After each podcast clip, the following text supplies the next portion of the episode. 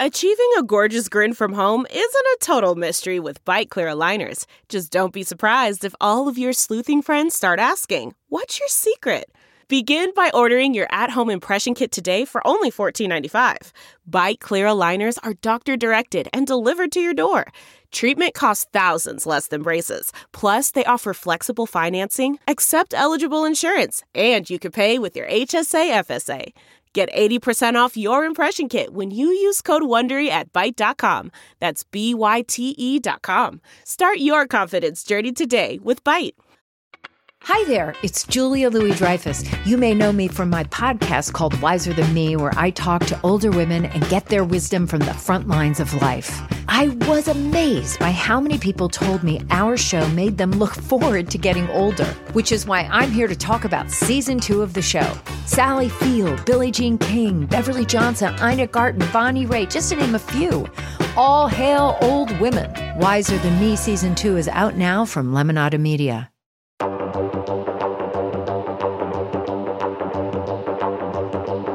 Is Rotten Tomatoes wrong about Thor the Dark World? It is the 10th year anniversary of the original Thor. Well, the one that came out in 2011. And we also are getting very excited about that Loki series that's going to drop sooner rather than later. Welcome to the show, everyone. My name is Mark Ellis. You probably know me. Our great, amazing host, Jacqueline Coley, is enjoying her vacation, a well earned vacation, I may say. My whole life is a vacation. She actually works hard. And if you saw any of the Oscars, you know how great she was at covering that start to finish. So she's off somewhere. She might be in Asgard. I'm not actually sure where she is right now, but she's jet setting. She's flying somewhere and having a blast, I hope. But in her stead, we have an amazing co host in his own right because he is actually an Asgardian. I read that wrong. He's actually an Australian, but close enough. He is also the editor in chief of Rotten Tomatoes. That's right. Our returning Home Alone 2 Lost in New York champion, Joel Meares. Joel, hello. How have you been? I've been pretty well since uh, Christmas time when we talked Home Alone, and I'm proud to graduate from guest to co host. Uh, you are right, Jacqueline does an awesome job, and I'm hoping I can be just one inch of what she would provide uh, for this show today. And uh, yeah, I'm, I'm, I'm so excited to talk about Thor, my fellow Asgardian, uh, Chris Hemsworth, uh, in the lead in that film, national hero. So very excited to get stuck into it. It's great, and I'm not sure how the, the debate amongst the best Hemsworth brother is in your native land, but over here, mm. I'm pretty hmm. sure Chris is winning at the moment. I mean, his brothers have done some big things, but it's still Chris Hemsworth gig, right? He's he's the lead Hemsworth. He is the lead Hemsworth. Uh, there was a someone asked me the other day, is everyone in some way related to the Hemsworths? And I think this is this is kind of true. And I count myself as like the 99th Hemsworth if we're going rankings, maybe. Um, but yeah, no, I think Chris is still number one, Liam a close second, Guy from Westworld third, and uh, no, they're they're a great family. Grew up in farming uh, Tasmanian uh, region. I don't know why I'm saying that, but interesting fact. Uh, we love yeah, the Hemsworths. If, if, you need a tour guide and going to Australia, recruit Joel Meares because I think someone in his family owns a bar back there, so that's always good news, and that would Indeed. be good news for me if I'm traveling there or for our special guest who is built like an Asgardian. We're going to get to him in just a minute. But right now, Joel, uh, the floor is yours, sir. Let's talk about Thor the Dark World in terms of tomato meter, excuse me, tomato meter. And yes, yes. what is this movie about? You get to give us the score and the synopsis at your ready, sir. Right, yes. Uh, tomato meter, because we are doing Asgardian accents today. Um, it has a tomato meter score of 66%, which is fresh uh, but only fresh slightly. But mm-hmm. it does make uh, Thor the Dark World the lowest rated movie in the entire Marvel Cinematic Universe on the tomato meter. It is 1% lower than The Incredible Hulk uh, which is the second lowest. Uh, and then we get up into the 70s and some and some better films, uh, better reviewed films at least. The audience score is higher; it's 75%. So, audiences liking Dark World a little more, but yeah, 66%. It's pretty pretty low. It's going to be fun to revisit too because that audience score is just 1% shy of what the original Thor in mm. 2011 was. And again, we're celebrating the 10 year anniversary of that film. And so when you look at Thor the Dark World, we talk about it in context of movies itself, but also in terms of the MCU because we're just so spoiled with how great those films have been. And so this one a little bit lower, but like you said, still fresh on the meter. And the next question is not the easiest one in the world to. No, I, have been dreading this since I found out I had to do it. That's why we give you the job, and I just get to kick back. This is my mini vacation because Joel is now going to tell us what Thor: The Dark World is about. Uh, thankfully, with this movie, they stop every sort of three scenes to explain what's going on on a, on a, on a blackboard or in a book or or something with a flashback. So that was pretty helpful. Um, but essentially, what this uh, film is about is many millennia or hundreds of years ago, the Asgardians fought the Dark Elves. The Dark Elves want to plunge the universe into darkness for some reason. We're not really told why, except that they're called Dark Elves. Um, they they want to do this by using something called the Ether, uh, which it will turn out is the Reality Stone for Infinity Stone watchers out there. Um, they fail. Their entire species essentially is destroyed. Uh, a couple are left behind, including the incredibly charismatic Malekith. Uh, but they're off into a slumber. The ether is hidden in Earth uh, for some reason. Uh, cut to present day, 2013, um, UK. Jane Foster, Natalie Portman discovers the ether. Uh, she accidentally becomes the ether or has the ether consumed into her, uh, which makes her eyes dark. Uh, and that's about all it does besides making her faint and give her really good hair at most times. Uh, Thor feels uh, the ether, I think, and comes down to Earth and is like, hey, Jane, brings her back up to Asgard to try and help her because she keeps fainting and stuff. Uh, meanwhile, Malekith, Malekith um, with the excellent braid, sort of wakes up and he's like, ooh, ether, I want to plunge the world into darkness again. There's something happening called the assimilation or the convergence. Uh, I think they switch between those two terms at times. That's going to help him plunge the world into darkness. He goes after the Ether in Asgard, attack on Asgard, stuff happens. Meanwhile, Loki, uh, who's just you know done a lot of terrible things in New York, is uh, Hannibal lecturing in the basement of the big castle in Asgard. Um, things happen. He comes out. He joins the crew. They try to save the world from some elves. Um, Darcy's back. Uh, Erik Selvig's back a lot happens, but also nothing happens. So it's it's quite an interesting uh, interesting film in, in that regard. Uh, there's portals. There's also portals.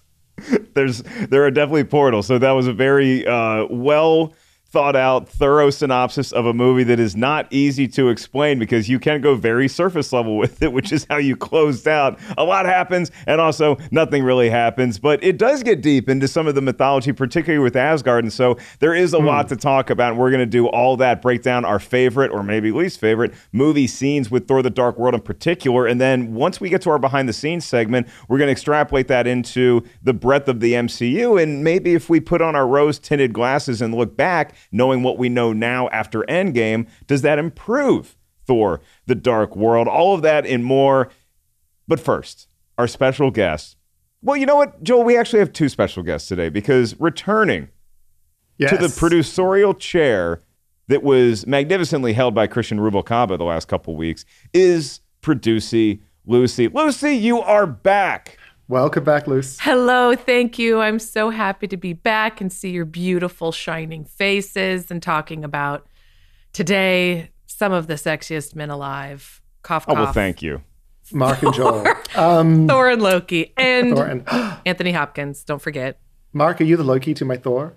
Uh, I'm definitely not going to call myself the Thor role here. I, I, think that's pretty presumptuous of me. Yeah, but I'm not um, going to call myself Thor in front of the editor in chief. So yeah, I am going to be the Loki, or maybe the I, will I'll be the Jane Joel. You just tell me what role you want me to play. I'm, I'm the Erik Selvig, just running around sort of pantsless uh, at Stonehenge. Um, but we should well, let's introduce our, our other guest. Uh, yes, he's going to be waiting the Jane in the wings. Foster. He's going to. be You know what? I'll I'll be Kat Dennings. He I think can he's be the Thor of us. I think he I think he takes the thought. I think he's got the hammer. I think he's I, the one who can lift the hammer. He's certainly the one that can lift it. Because he's got the guns. You look at those biceps. he is the host of Cast and the host of Comic Book Shopping. Basically, everywhere you want to get your comic book movie news, you can go to this man online or really in person. Seriously, you can have nine hour conversations with him about all things comic book news. I feel like I'm introducing motivational speaker Matt Foley. He's been drinking coffee in the basement for the last six hours, and now he is here on the show, returning once again, a fresh member of the Ketchup Crew. Coy Jandreau. Hello, Coy. I love your decorative pillows. I, I thought Iron Man should come today, but I also I, I, brought Wolverine just in case there's any sort of crossover, and uh, because it's the world of Thor, we've got Loki, but the cinematic Loki, the the in movie movie Loki. I'm ready. Ooh. I'm strapped in.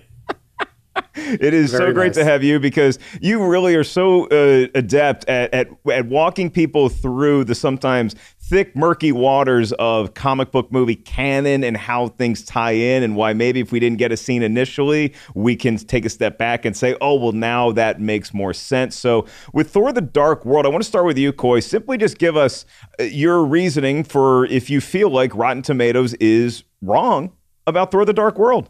You know, I do feel like Rotten Tomatoes is wrong, but it's within a very specific margin. And I think that's really interesting because of the way Rotten Tomatoes allocates scores is you're looking at, you know, you you summarize a film by looking at a percentage, which is an assortment of other people's opinions, but I would say this needs to be just a scotch up so it reaches that like C minus mark. You know, if you look at the the American Academia school rating, I would say this needs to be in the low 70s instead of the mid 60s only because it's not as close to a failure as people might perceive it as, but I would still argue it's in the bottom tier of Marvel. But I would say the bottom three Marvel films are all at that 70 to 73 percentile. So I would up it a bit because I don't think it's quite as fair where it lands, but I do see how it's the lower caliber of the Marvel films. But that's saying something because 25 properties in, I think the worst Marvel's done is a CC minus, and that's impressive it, it, it's a magnificent accomplishment, probably unmatched in history. And I don't know if we'll ever see the likes of something like that again. And so, Joel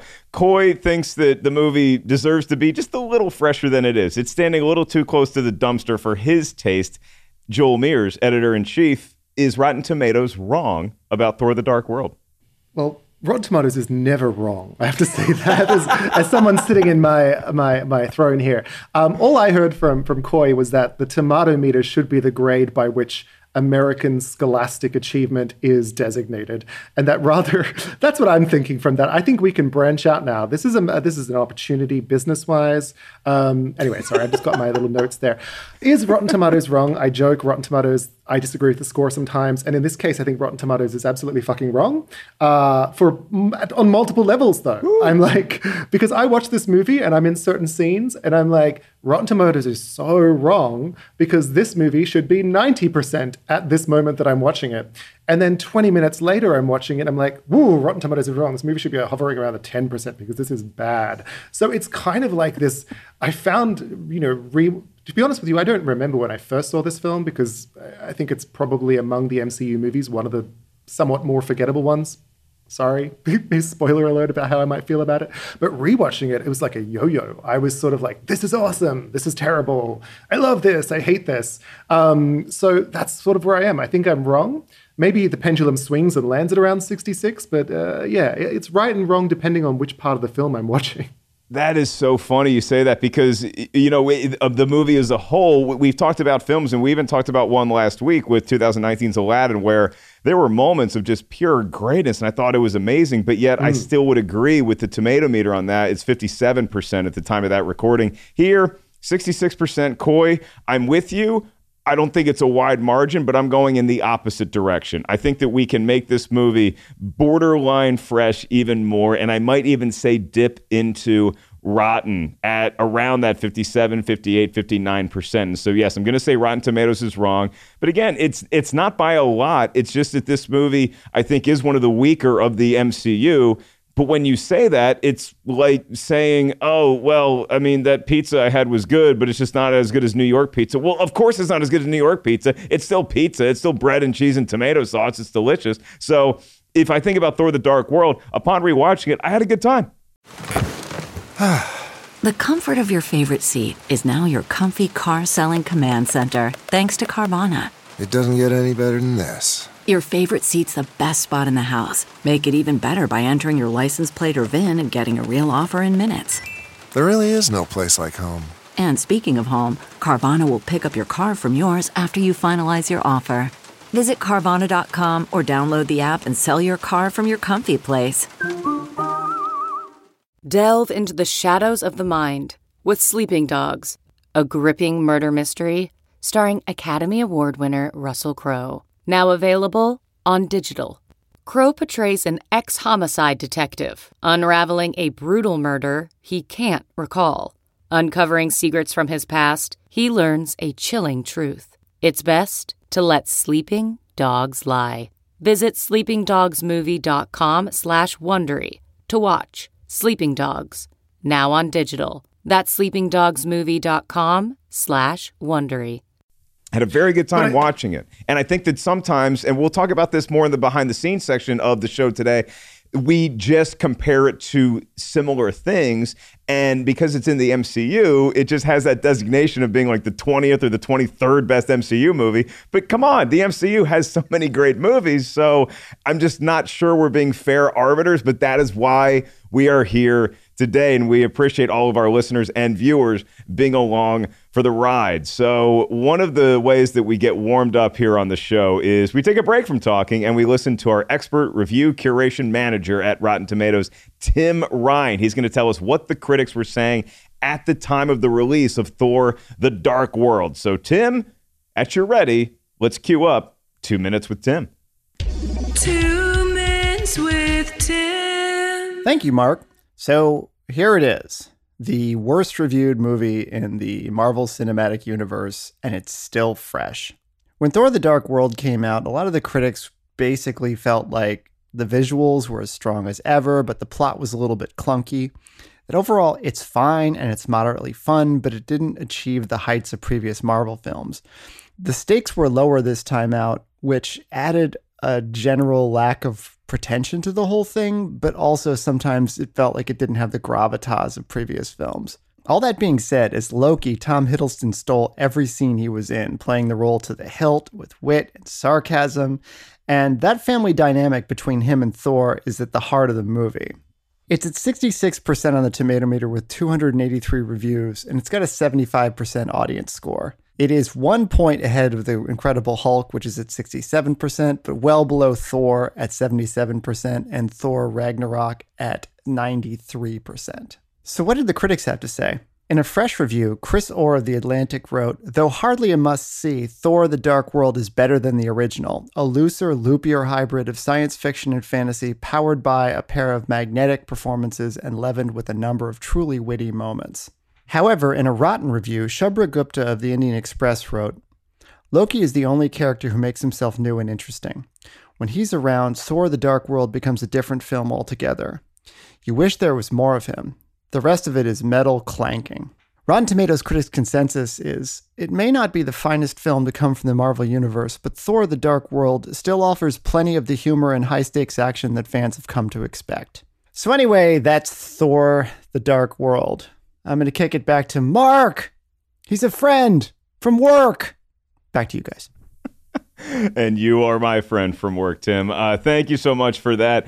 Yeah, I mean, you talk about Loki and stealing every scene he's in is not only because it's the great Tom Hiddleston playing him, but it's also because that's what Loki does. He infiltrates your movie and he becomes the best part of it, even if he's nowhere to be seen on the poster or above the movie title itself. And so with the critics, I think that one of the questions we have to start off our movie scenes with, which we're going to get to in just a sec, is in in the broad scope of things is this the worst MCU movie? And it, it's a question that feels so negative because you're talking about the worst of something but because it's the MCU it may still not be all that bad. So I think it's time to tee up movie talk. Yeah, so okay, let's get right into this, fellas. Do you, Coy, have a specific movie that you hold up, whether it's The Dark World or something else, that you say that is the one that is the weakest link in the MCU canon? I, I do, and I do think it's this one, but I don't think it's as bad to have something this good be the worst. So I think that's what we're going to be talking about. But I definitely think the things that this one did wrong strengthen the MCU going forward. I think this was a great learning curve for the entire universe. Okay, Joel, do you agree with that? Is this the weakest strand in the MCU DNA, or do you have another specific movie that you're like, no, no, no, that's the one?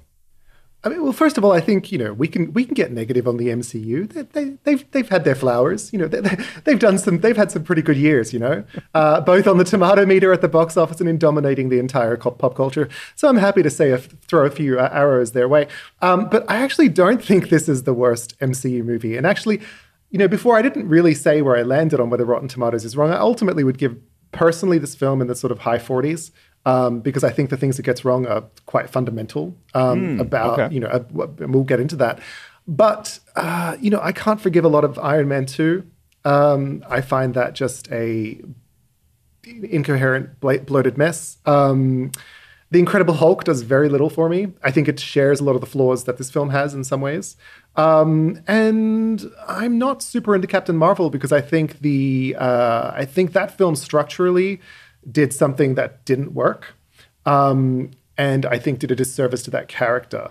So and I think there's a lot going on that's great in that film with Talos and, and whatnot. But um, yeah, I think I'd probably say I have a better time watching this and would want to rewatch this film above a handful of other MCU films. Again, pizza. It's all pizza. It's all going to make me, you know, full at the end of the day. Um, but there is better pizza. Some pizza is better. I'm sitting in New York, Mark. I know this. I know. Hey, I'm I'm out here in LA and I'm just heating up my bagel bites and still enjoying them thoroughly. Let's get into the scenes. Let, us talk about this, Coy. Is, is there a scene for you that thinks this? Okay, this is why I watch this movie, and I say, come on, it's got to be at least in the 70s Rotten Tomatoes. So I think it's interesting we have the exact same bottom four, uh, but for for similar reasons, this is the way I look at the MCU. Is it's a, it's a series, it's ongoing, it's uh, like comic books. They're monthly, they come out often, they build a world.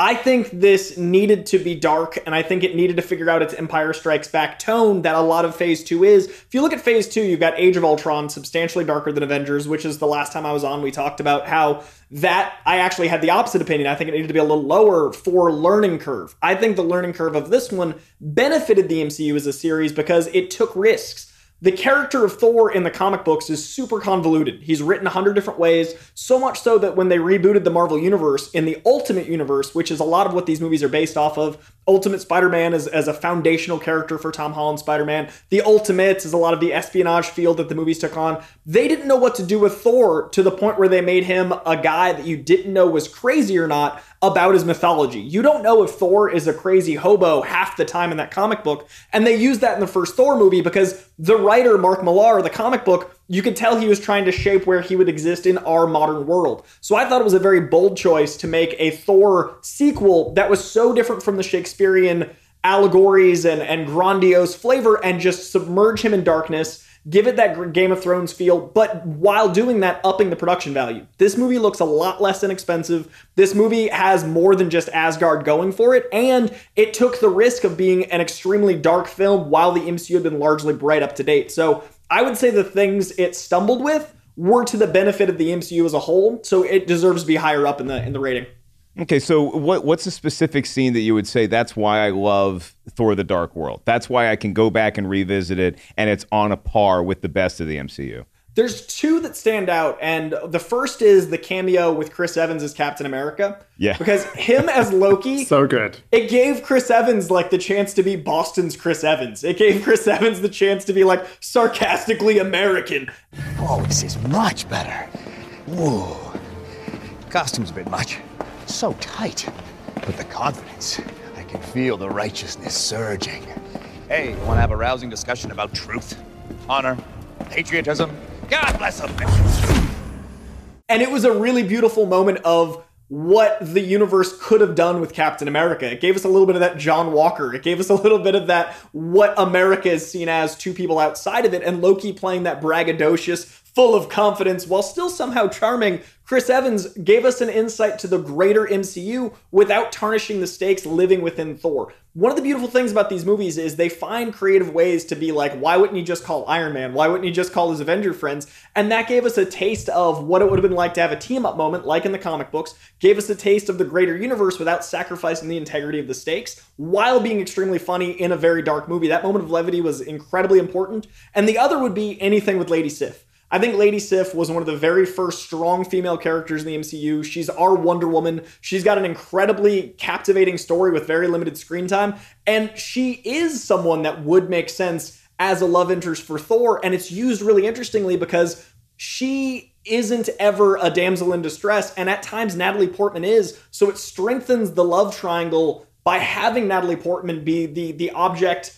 of his torn nature between being a god and going back and being a mortal on earth and being a god of earth. So having a god that you fall in love with so quickly because of how great Jaimie Alexander played this role, I think Lady Sif one of the most underutilized characters in the MCU, but she did so much with so little in this film that you actually are like, bro, she's right there. What are you doing, Thor? Natalie Portman's incredible. Lady Sif's right there. So it's a really interesting character. Yeah, Me and the- Coach. Joel, the- the- I just, I've got, I've got thoughts on this. I'm like, I can't, I, I, I'm, I am, I'm raring to go about this Lady Sif business. oh, this is going to be good. Then then I was just simply going to say that uh, Thor, for a lot of this movie, is torn between like him being a god on Asgard, which is what he's used to, and just this like City of Angels thing where he's just fallen in love with this human. So it, the, the choice is between Jane Foster and Lady Sif, or at least it, it would appear that he's emotionally torn between those two. You have thoughts on Lady Sif? Well, I think my thoughts on Lady Sif speak to what I think is one of the fundamental issues with the film. It's the film has so much potential, and the characters and the stories therein have so much potential, and yet it just never goes anywhere with them. So, like Lady Sif, I agree. I love her. I love Jaimie Alexander. But where is she? Like, she shows up in the beginning, then she comes in and sort of gives a sideways glance, that's the dyna- that's the level of the love triangle we get. Then she basically completely disappears until the end, along with that other really interesting troupe of people, now featuring Zachary Levi, Levi, Levi, um, Levi. Um, with Natalie Portman's character, again, you have this extraordinarily smart, we're told, um, scientist who is imbued with this sort of eth- ether. Um, and there's, I'm just thinking, Dark Phoenix, go Dark Phoenix, or at least do something with these powers that you're given. And then nothing. We don't, we don't get basically anything from her. And it feels like at all these points, these interesting things could have happened with potential, but they just never take off.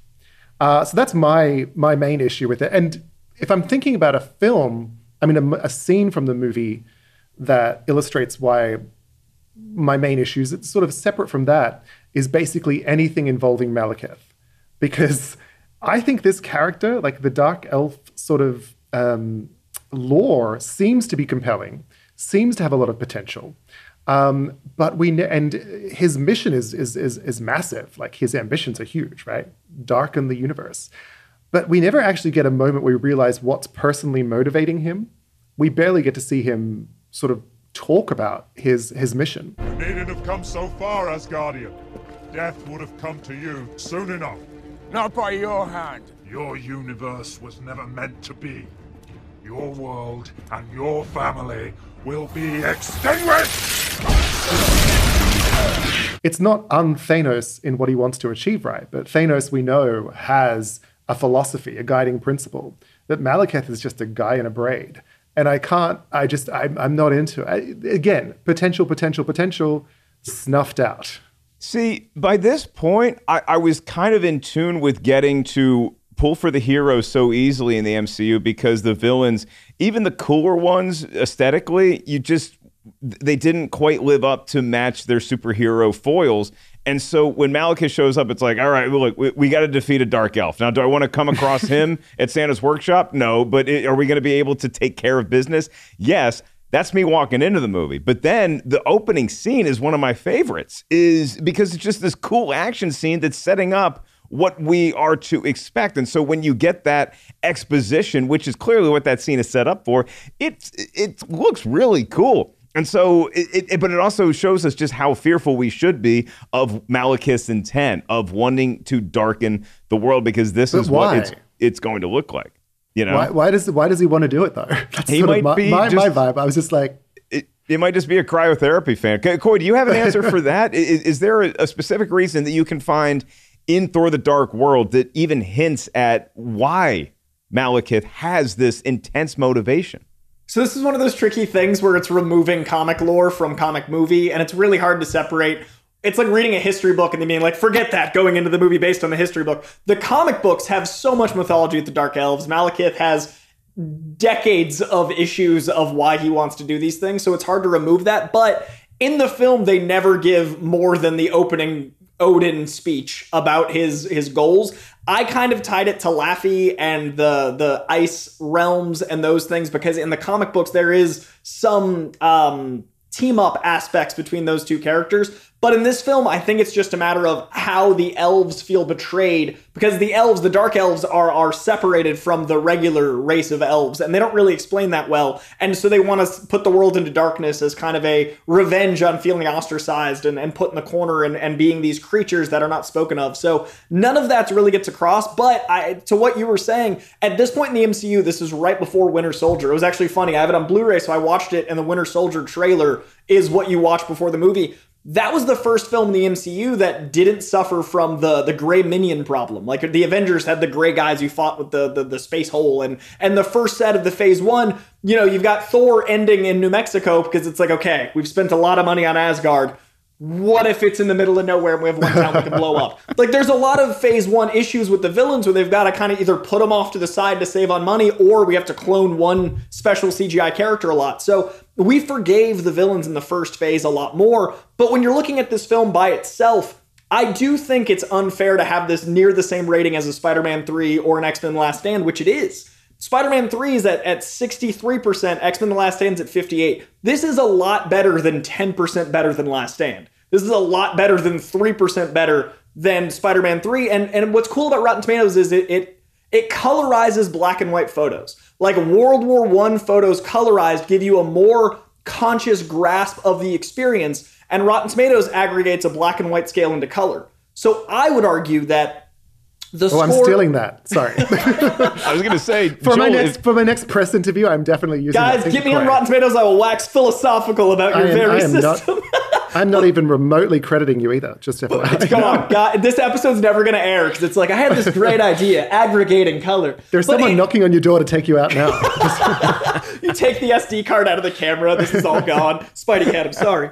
But it, it aggregates color to make you feel like you're you're part of the experience in a different format. So I would argue that a score needing to reflect the experience as compared to other superhero films is fair, as opposed to just being within the MCU. So that's why I think it needs to be higher because yes, it's 10 years more recent than your Spider-Mans and your X-Men The Last Stands, but it also takes a lot of bolder chances beyond the villain. The villain doesn't necessarily work, but the the world building in that opening scene, the Star Wars like space fighters, all of the darkness that allows it to be, it's like Kevin Feige was starting to be able to listen to MCU fans about some of the villain problem. He was starting to listen about things looking like they were made for TV, and this was a really bold step in the direction that allowed for everything post Winter Soldier. This Winter Soldier and Age of Ultron got us to have Endgame and Infinity War. Beyond the storytelling elements of the family, this movie needed to happen for us to get there.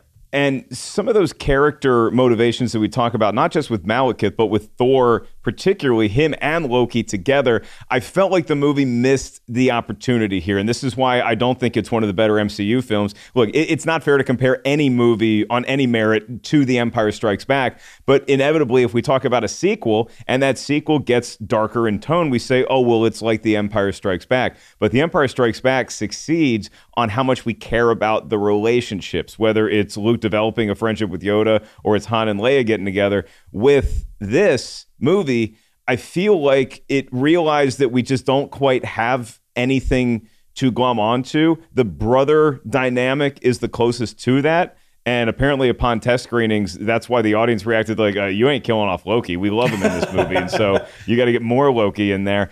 But what I really think missed the point and just sort of uh, fell back on its laurels of, well, of course it's going to be emotional when you lose your mom. They they just play on that so much, and I think it's just a little bit I don't know. I don't want to say manipulative, but it just feels a little unfair to be like, okay, well, we're just going to experience the mom dying. And Rene Russo's so Oh, good. I was so upset when when when we lose her, and naturally, it's going to fortify a character. But I feel like we've been there so many times with movies that we could have just had something else in its place, or maybe earlier in the movie to get our characters, particularly our heroes, motivated and into that hero mode.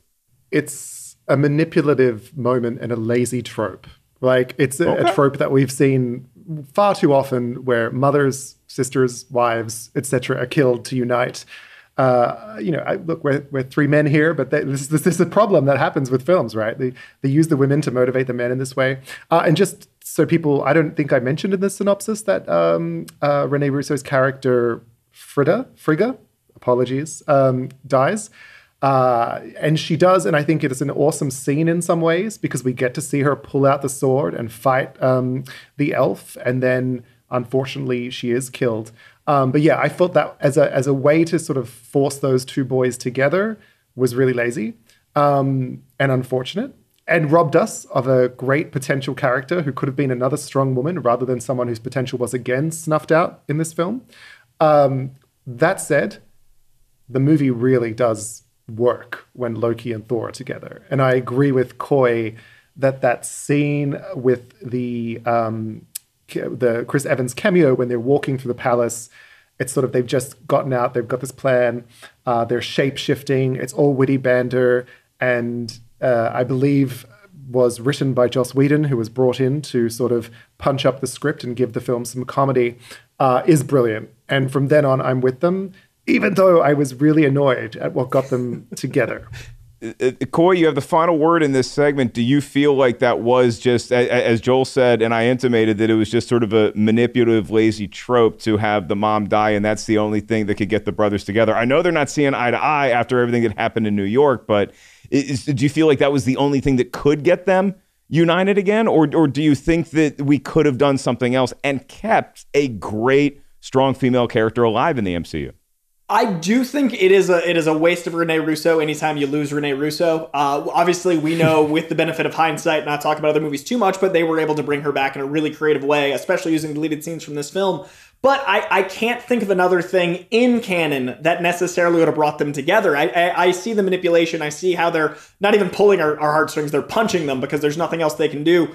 But at the same time, the Odin bond isn't there, and Loki doesn't care about humanity at this point. Loki isn't invested in much besides his mother. They there are enough scenes that reference how the mother is the thing that unites these brothers, so it's kind of hard to think of anything else they could have done with the canon up until this point. So I can acknowledge the manipulation while also acknowledging that where the story was and with the benefit of timing, this movie's already clocking in at two hours long. There's not much else you can add to it without adding a substantial amount of screen time that would put Loki and his brother together, and I do think that's essential for the third act. The movie doesn't work without Rene Russo dying by the way it's set up here.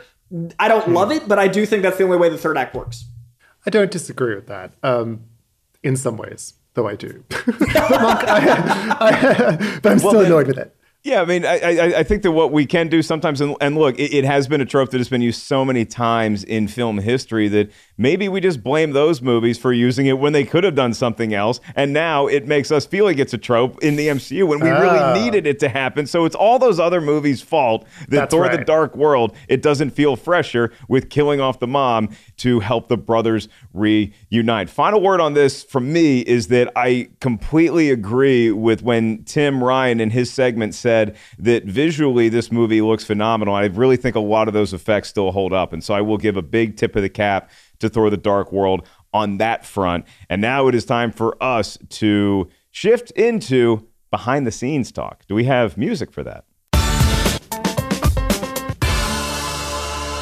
We certainly do. And this is going to get really fun because I have some trivia for the boys that I felt like we should probably kick off with because it's going to be tough to talk about this in the context of the MCU and in even broader terms of making the film without possibly some of these answers being given away. And so, Joel, I'm going to give you uh, you and each uh, you you and Coy each have one trivia question to ask on your to answer on your own, and then I have a game that is going to elate Coy and frustrate the hell out of Joel. So, Joel, give me a number between one and two.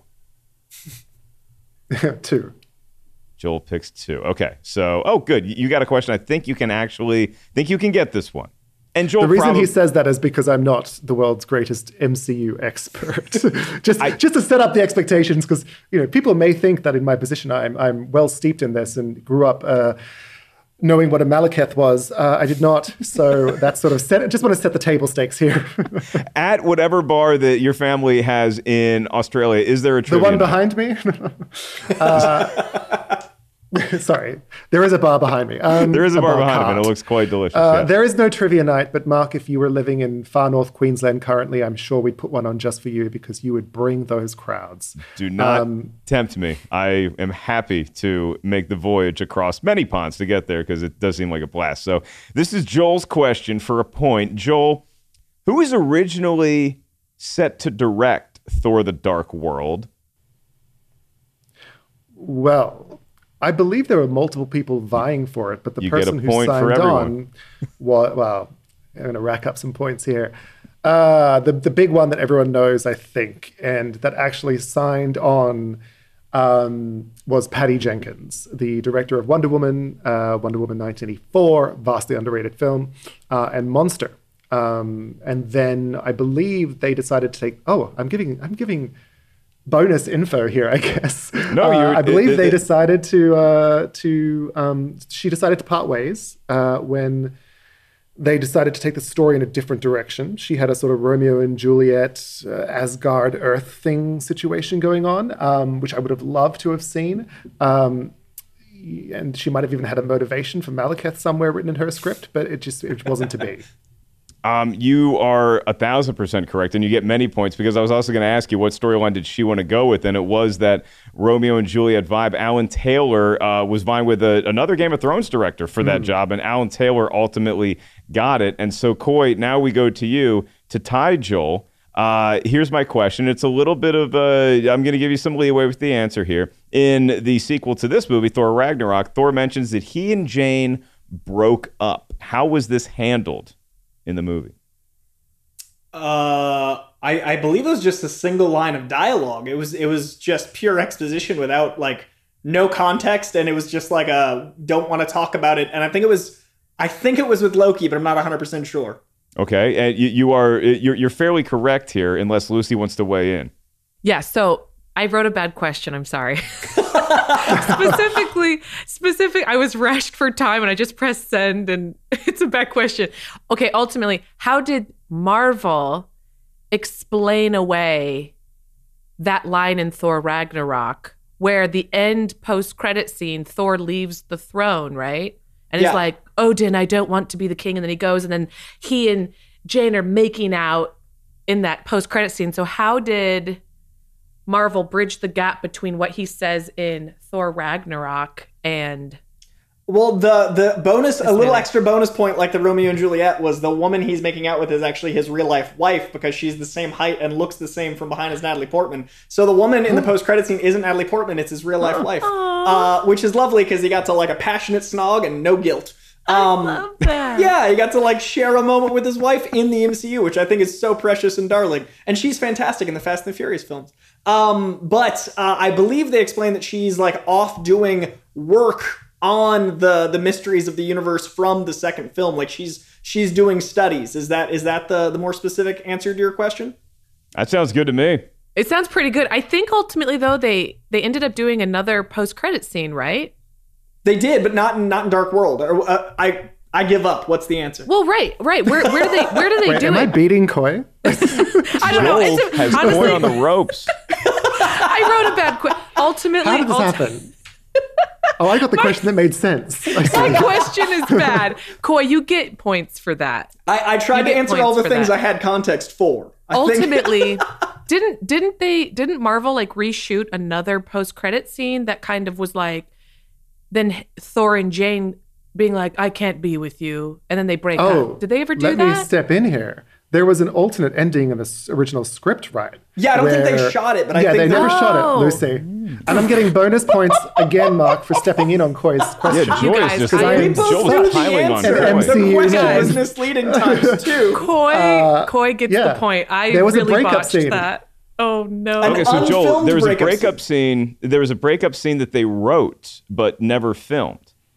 Correct, from my understanding, is that he did feel so. Originally, um, he was supposed to go up there and take the throne, right? And then when the test audiences reacted so badly to Loki's death, and they decided to shoot that scene so that Loki had indeed been Odin the whole time, which is, I think, is my understanding of what goes on there. Um, they then had to give uh, Thor a reason not to take the throne. Therefore, he went down to Jane. They changed what they were originally going to do. Is is is that correct? That sounds really, really good, and it gives I sound us smart, but am I right? And it gives us fun a- fact. Sorry, oh, it's- he's it's- trying to it's a get more really- bonus points over here. There's I'm going to come one on top of you again after this. There's a scene that they filmed for Thor, Thor Dark World that didn't fit in the context that was extra Natalie Portman, who had at this point left the MCU. She was done after Dark World, but they wanted to incorporate more of Thor Dark World into Endgame for the time travel stuff where she Mm. was still not used. So the scene in Thor, uh, in Avengers Endgame is actually a deleted scene from this film where Rocket goes to retrieve the Aether from her. And that's why the editing's so tricky because she like wakes up from bed and Rocket's like hee hee hee. But all of that was shot eight years earlier for Dark World. And that is why, okay, I'm going to give Coy equal points to Joel right now simply because all of this line of questioning led to that, which is, I, I mean, I was lucky enough to be in a jam theater opening night to see Avengers Endgame, like a lot of our fans listening. And when we saw Natalie Portman, it's like she's back. Holy crap, this is amazing. The, the just raucous applause. Nobody realizing at the time that that scene was from Thor: The Dark World, but but it also gave us some level of maybe to a way to brace ourselves for the news that hey, Natalie Portman is going to come back in Love and Thunder, which is going to be the next Thor film in canon. And so I, I was interested in those questions for you guys. One, because I like to torture everybody that's on the show with some trivia, but more importantly, the fact that we now get Jane Foster back in Love and Thunder, and it's going to have that tone that Thor Ragnarok had, is what it you would obviously look like, given the fact that it's Taika Waititi doing it. Is could we have had Thor Ragnarok and that tone with the Dark World, or did it simply not work yet? I think it's too big of a leap from the first one. I think we needed the darkness of the sec. I think we needed the Empire Strikes Back to get Return of the Jedi. If you look at any of the trilogies, if you look at the MCU as a whole, Phase One is very much A New Hope. Phase Two is very much Empire, and Phase Three is very much Return of the Jedi. But especially the Thor franchise, it literally goes from discovering you're a hero and getting rid of your own hubris to a dark middle saga with losing a hand to a, a movie that would have Ewoks in it. Ragnarok could have had Ewoks and it would have worked. So I would argue Thor is the most like the Star Wars of them. And we know Kevin Feige has modeled the phases like that to a point. I don't know if it would have worked if we went from Kenneth Branagh right to Taika. I don't know if that would have translated. I also don't know if the Patty Jenkins Romeo and Juliet would have translated because I think the moment where he hung up Mjolnir on the coat rack and where the the Chris Evans scene, all those moments of levity made the audience realize we really need this. And I think we needed Chris Hemsworth to be done. He was done with this character. He was bored. There's a lot of interviews about how he was like, I didn't know where to take him. I think we needed that level of broken man to have the comedy be so high because they basically realized they cast a comedian that just happens to look like a god. Like you, you don't expect Chris Hemsworth to be as funny Yes, and perfectly does. comedically timed as he is. They they discovered that on the day and were like, wait, we can make a comedy with Thor. All of that, like the butterfly effect of Dark World, got us Ragnarok, in my opinion. Joel, you agree with that? Because that would have been another Hmm. acceptable answer for who was set to direct the next Thor movie was originally Kenneth Branagh. It, it just he didn't have time, and it, it didn't work on his timeline with his schedule to come back and direct Thor: The Dark World. So it never really materialized into anything. Well, thank God, because then we got Artemis Fowl. But um, sorry. um, uh, what was it? Yes, I I agree with everything that Coy said. Basically, that we did we did need this film to sort of uh, kind of be a wake up call to what could happen and what could happen in Phase Three. I think it would have been quite a jarring tonal shift. I do think, however, two things. When you look at the idea of this film being so integral to Endgame, or you look at this film in its place, what it set up for the MCU, both uh, in terms of on screen narrative and behind the scenes of where they took it. Great that we benefited after it, but that doesn't change the film itself. Like so, when I, I, I just I like to say you, you can't just retro, retroactively say, well, because this film set up all these things and has its tendrils in all these better films, therefore the film itself is better. No, the film is still a pretty big misfire uh, that just happens to have some ideas that other people went and you know made into more interesting, compelling products. In my view, the That other my- thing is I. Th- oh, sorry. The other thing I just wanted to say, and piggybacking off what Coy said, and I think it's important to talk about in this film, is that yes, Chris Hemsworth does look like a god, and he is extremely good looking, and they make the absolute most of that in this film with gratuitous shirtless shots by getting rid of that ridiculous dyed um, y- yellow blonde eyebrow beard situation. Yeah. They give us grungy Loki looking like I don't know he's about to perform a Vampire Weekend song after his mother. died. I just, I'm just as you know as a man who's uh, you know not not not shy of the Asgardians. Uh, I, I was appreciating what uh, what was being served in this film. And it's interesting that, that Joel brings that up, uh, Coy, because I always go back to the Bond movie, Quantum of Solace, where we had this great opening with Daniel Craig as Bonds with uh, Casino Royale. And then Quantum of Solace is you just walk out and you're like, well, what exactly just happened in that movie? And you just think, well, don't worry, the next one is going to explain everything that we're still wondering about with that. And Skyfall's like, nah, we're just going to make a great Bond movie. Don't worry about Quantum of Solace. so it is hard to sometimes go back and retroactively change how you feel about a movie simply because of what it's set up. But if there was a movie to be a candidate for change, it sounds like it was The Dark World.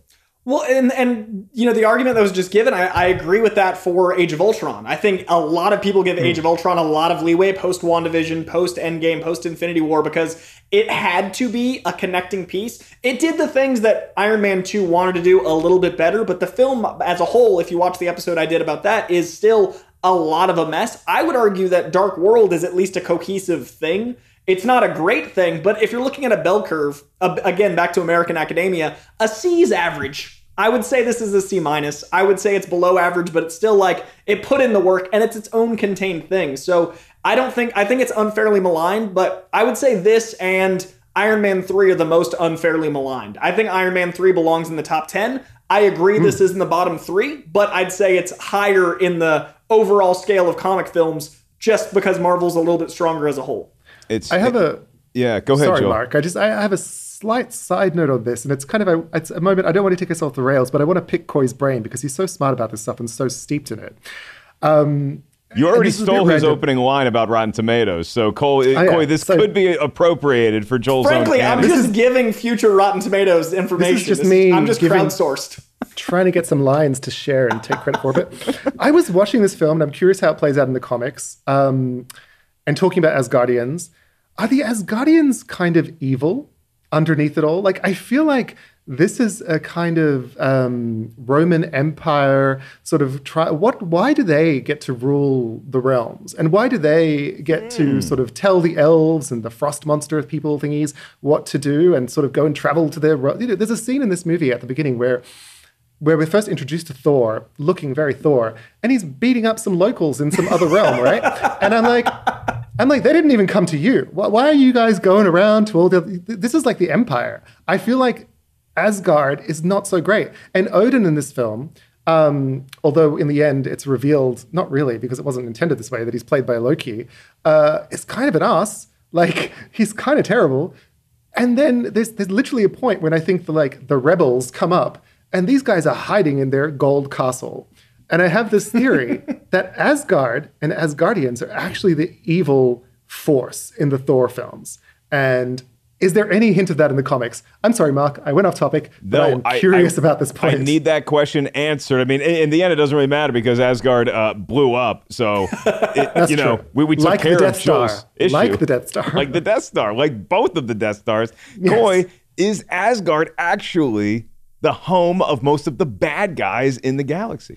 So that's a really fun question because that's something they've been dabbling with for about 60 years in the comic books because the There you go. character the, well the character of Thor is actually available to all comic bookdom because it's a god. So DC can use Hercules, Thor, Odin, all of those characters because it's more of an open source character. So Marvel has a really interesting task where he's one of their Avengers, he's one of their leads. So they actually look at that quite often. You've got Donald Blake, who in some continuities is the human form that Thor takes on to learn humility. And they actually hinted that in the first film with him taking on that, that joke monitor as a scientist in the first film. So there's a lot of commentary on how humanity sees the gods because when he takes on that role of humility, he remembers his past and how he perceived himself. And you start to wonder if that arrogance is actually how the gods perceive themselves. You've also got the elements of this whole thing, this this arc is largely based on the Jason Aaron run, and he's one of the longest running writers on, on Thor of all time. Uh, he wrote Thor for over eight years, and he's currently writing some Jane Foster Valkyrie stuff that's genius but it's it's a lot about how the space cops are basically the Asgardians. They're they're this ruling dictatorship,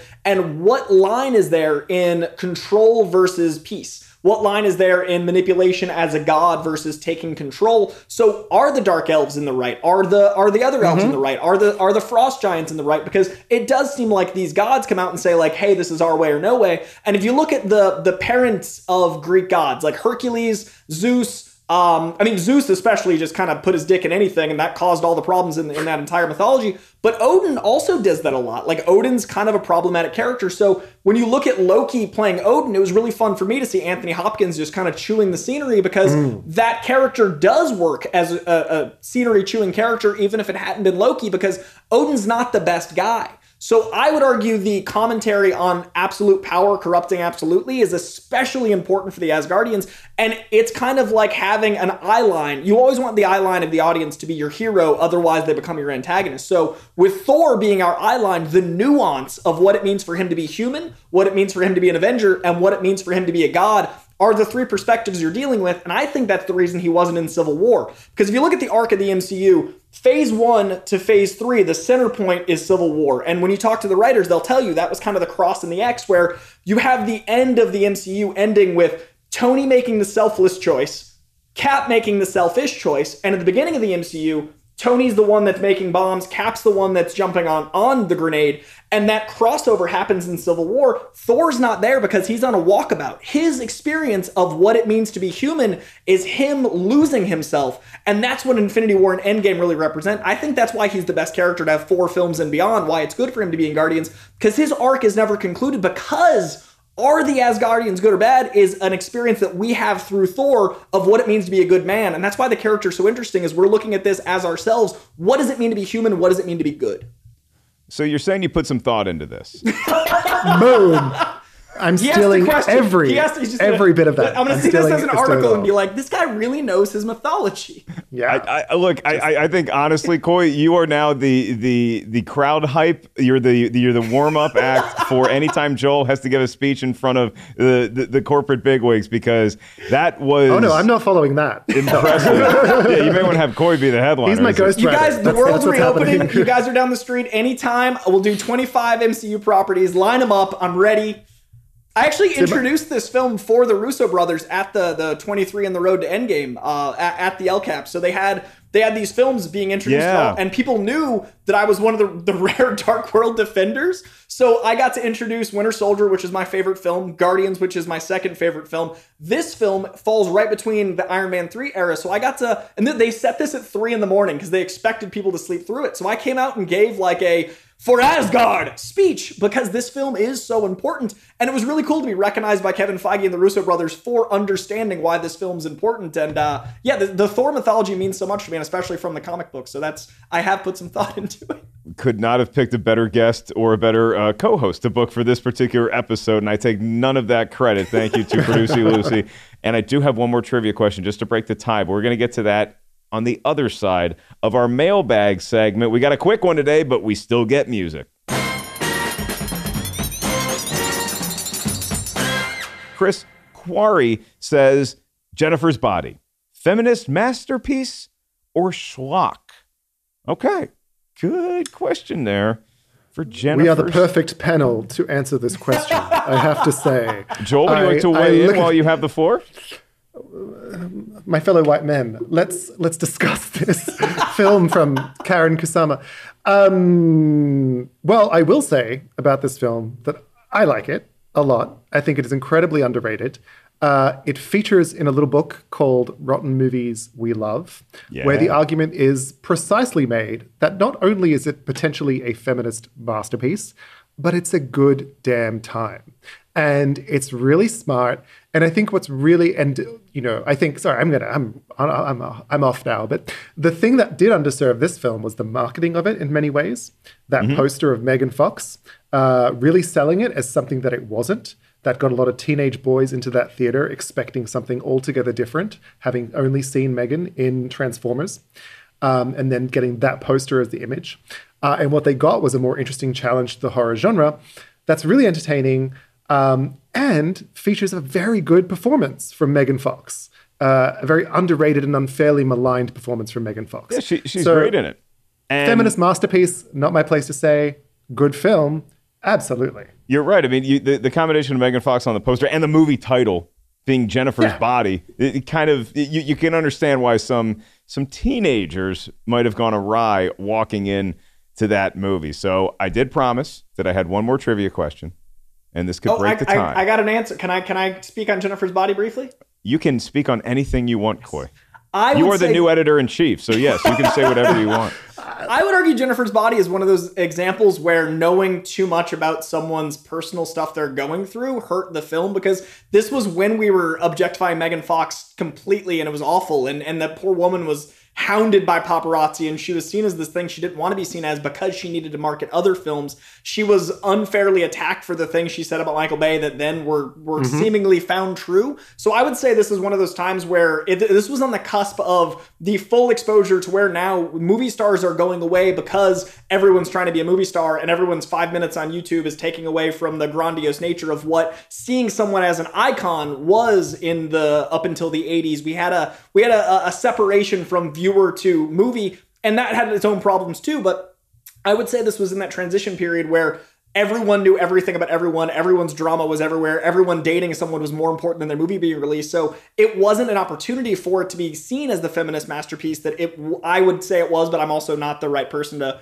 quantify that. But I think that it was trying to subvert expectations in a time where that wasn't available for that poor actress who's now seen as much more uh, of a force than she was seen as then, and it should be said that it was spo- like the title's ironic in a way and that hmm. wasn't a- an option because of how it was marketed. So i think it's unfair because of the marketing because of how much we were in megan fox's business and because of how we let people walk all over women back then and i think we're working on that now and i think now it would be seen much better Good answers from both of you. Yeah, I had my five minutes on YouTube phase, and now I get a whole hour show to talk about whatever movies I feel like pivoting to.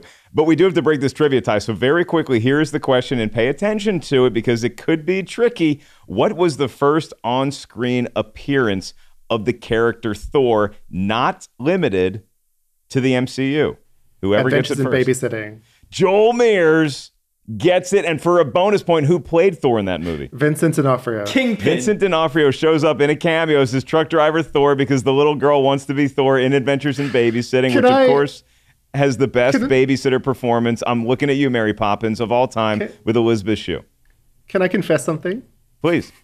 There's a reason I know that. Uh, I know it because I know it, but there's a reason I know it so quickly.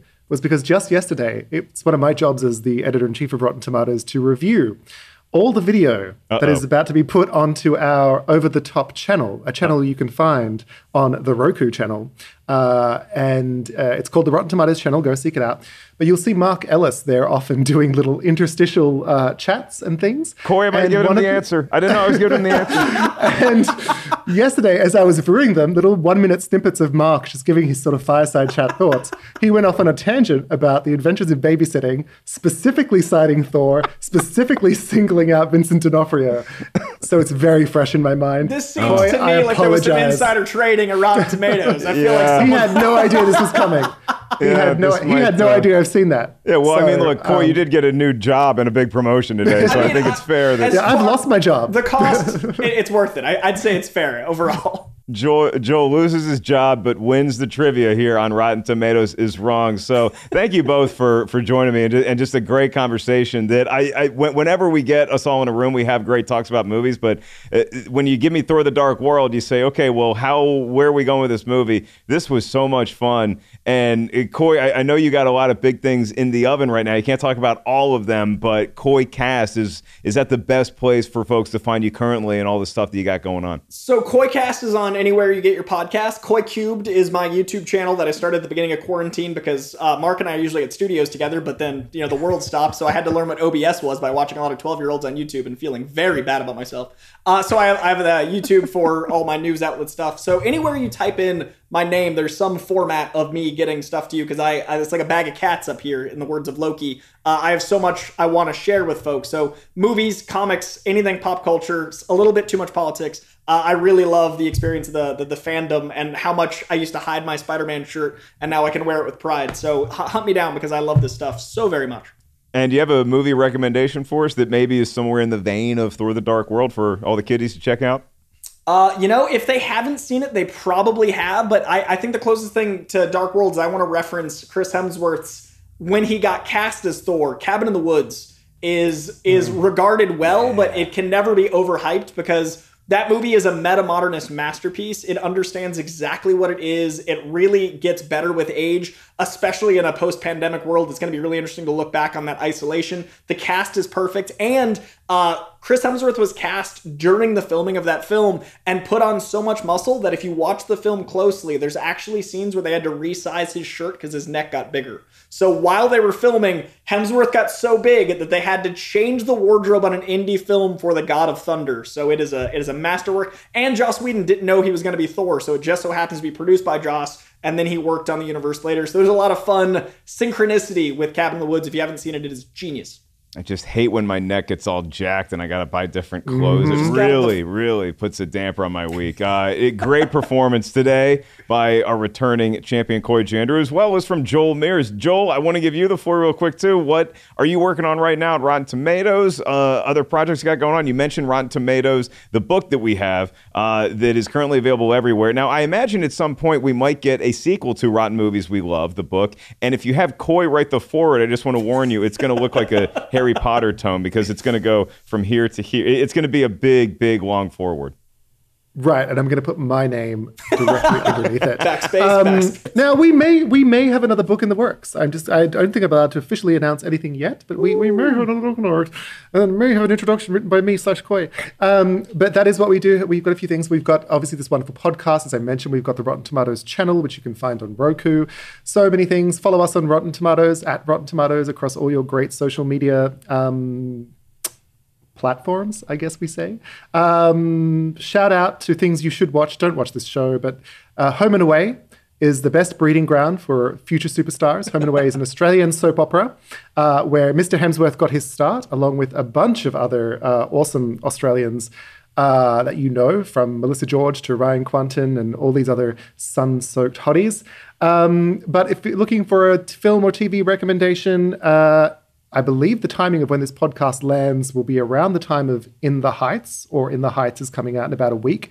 And that film is an absolute blast, and you should absolutely go and see it and dance in the aisles in theaters if it's safe. Uh, and if you're staying home, I suggest watching season two of Feel Good um, and watch season one of Feel Good as well, which has the wonderful Mae Martin, comedian based uh, in the UK, Canadian though, really, really smart.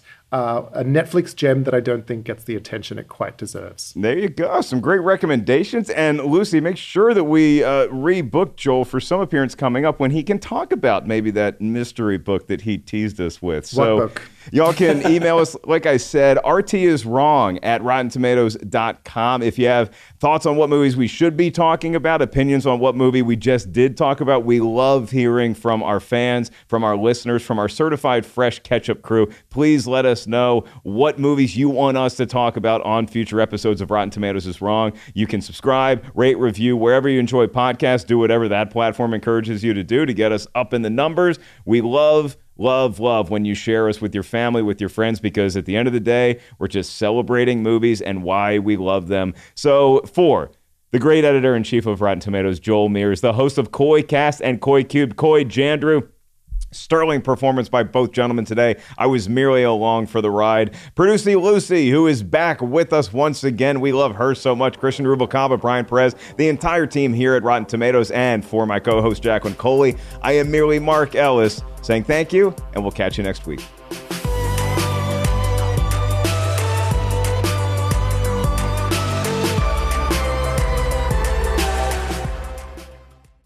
One, two, three, four. Those are numbers. But you already knew that. If you want to know what number you're going to pay each month for your car, use Kelley Blue Book My Wallet on Auto Trader. They're really good at numbers. Auto Trader. Support for this podcast and the following message come from Corient. Corient provides wealth management services centered around you. They focus on exceeding your expectations and simplifying your life. Corient has been helping high achievers just like you enjoy their lives more fully, preserve their wealth, and provide for the people, causes, and communities they care about. As one of the largest integrated fee only registered investment advisors in the U.S., Corient has deeply experienced teams in 23 strategic locations. Corient has extensive knowledge spanning the full spectrum of planning, investing, lending, and money management disciplines. Leverage Corient's exclusive network of experts to craft custom solutions designed to help you reach your financial goals, no matter how complex they may be. Real wealth requires real solutions. For more information, connect with a wealth advisor today at corient.com. That's C O R I E N T.com. Corient.com.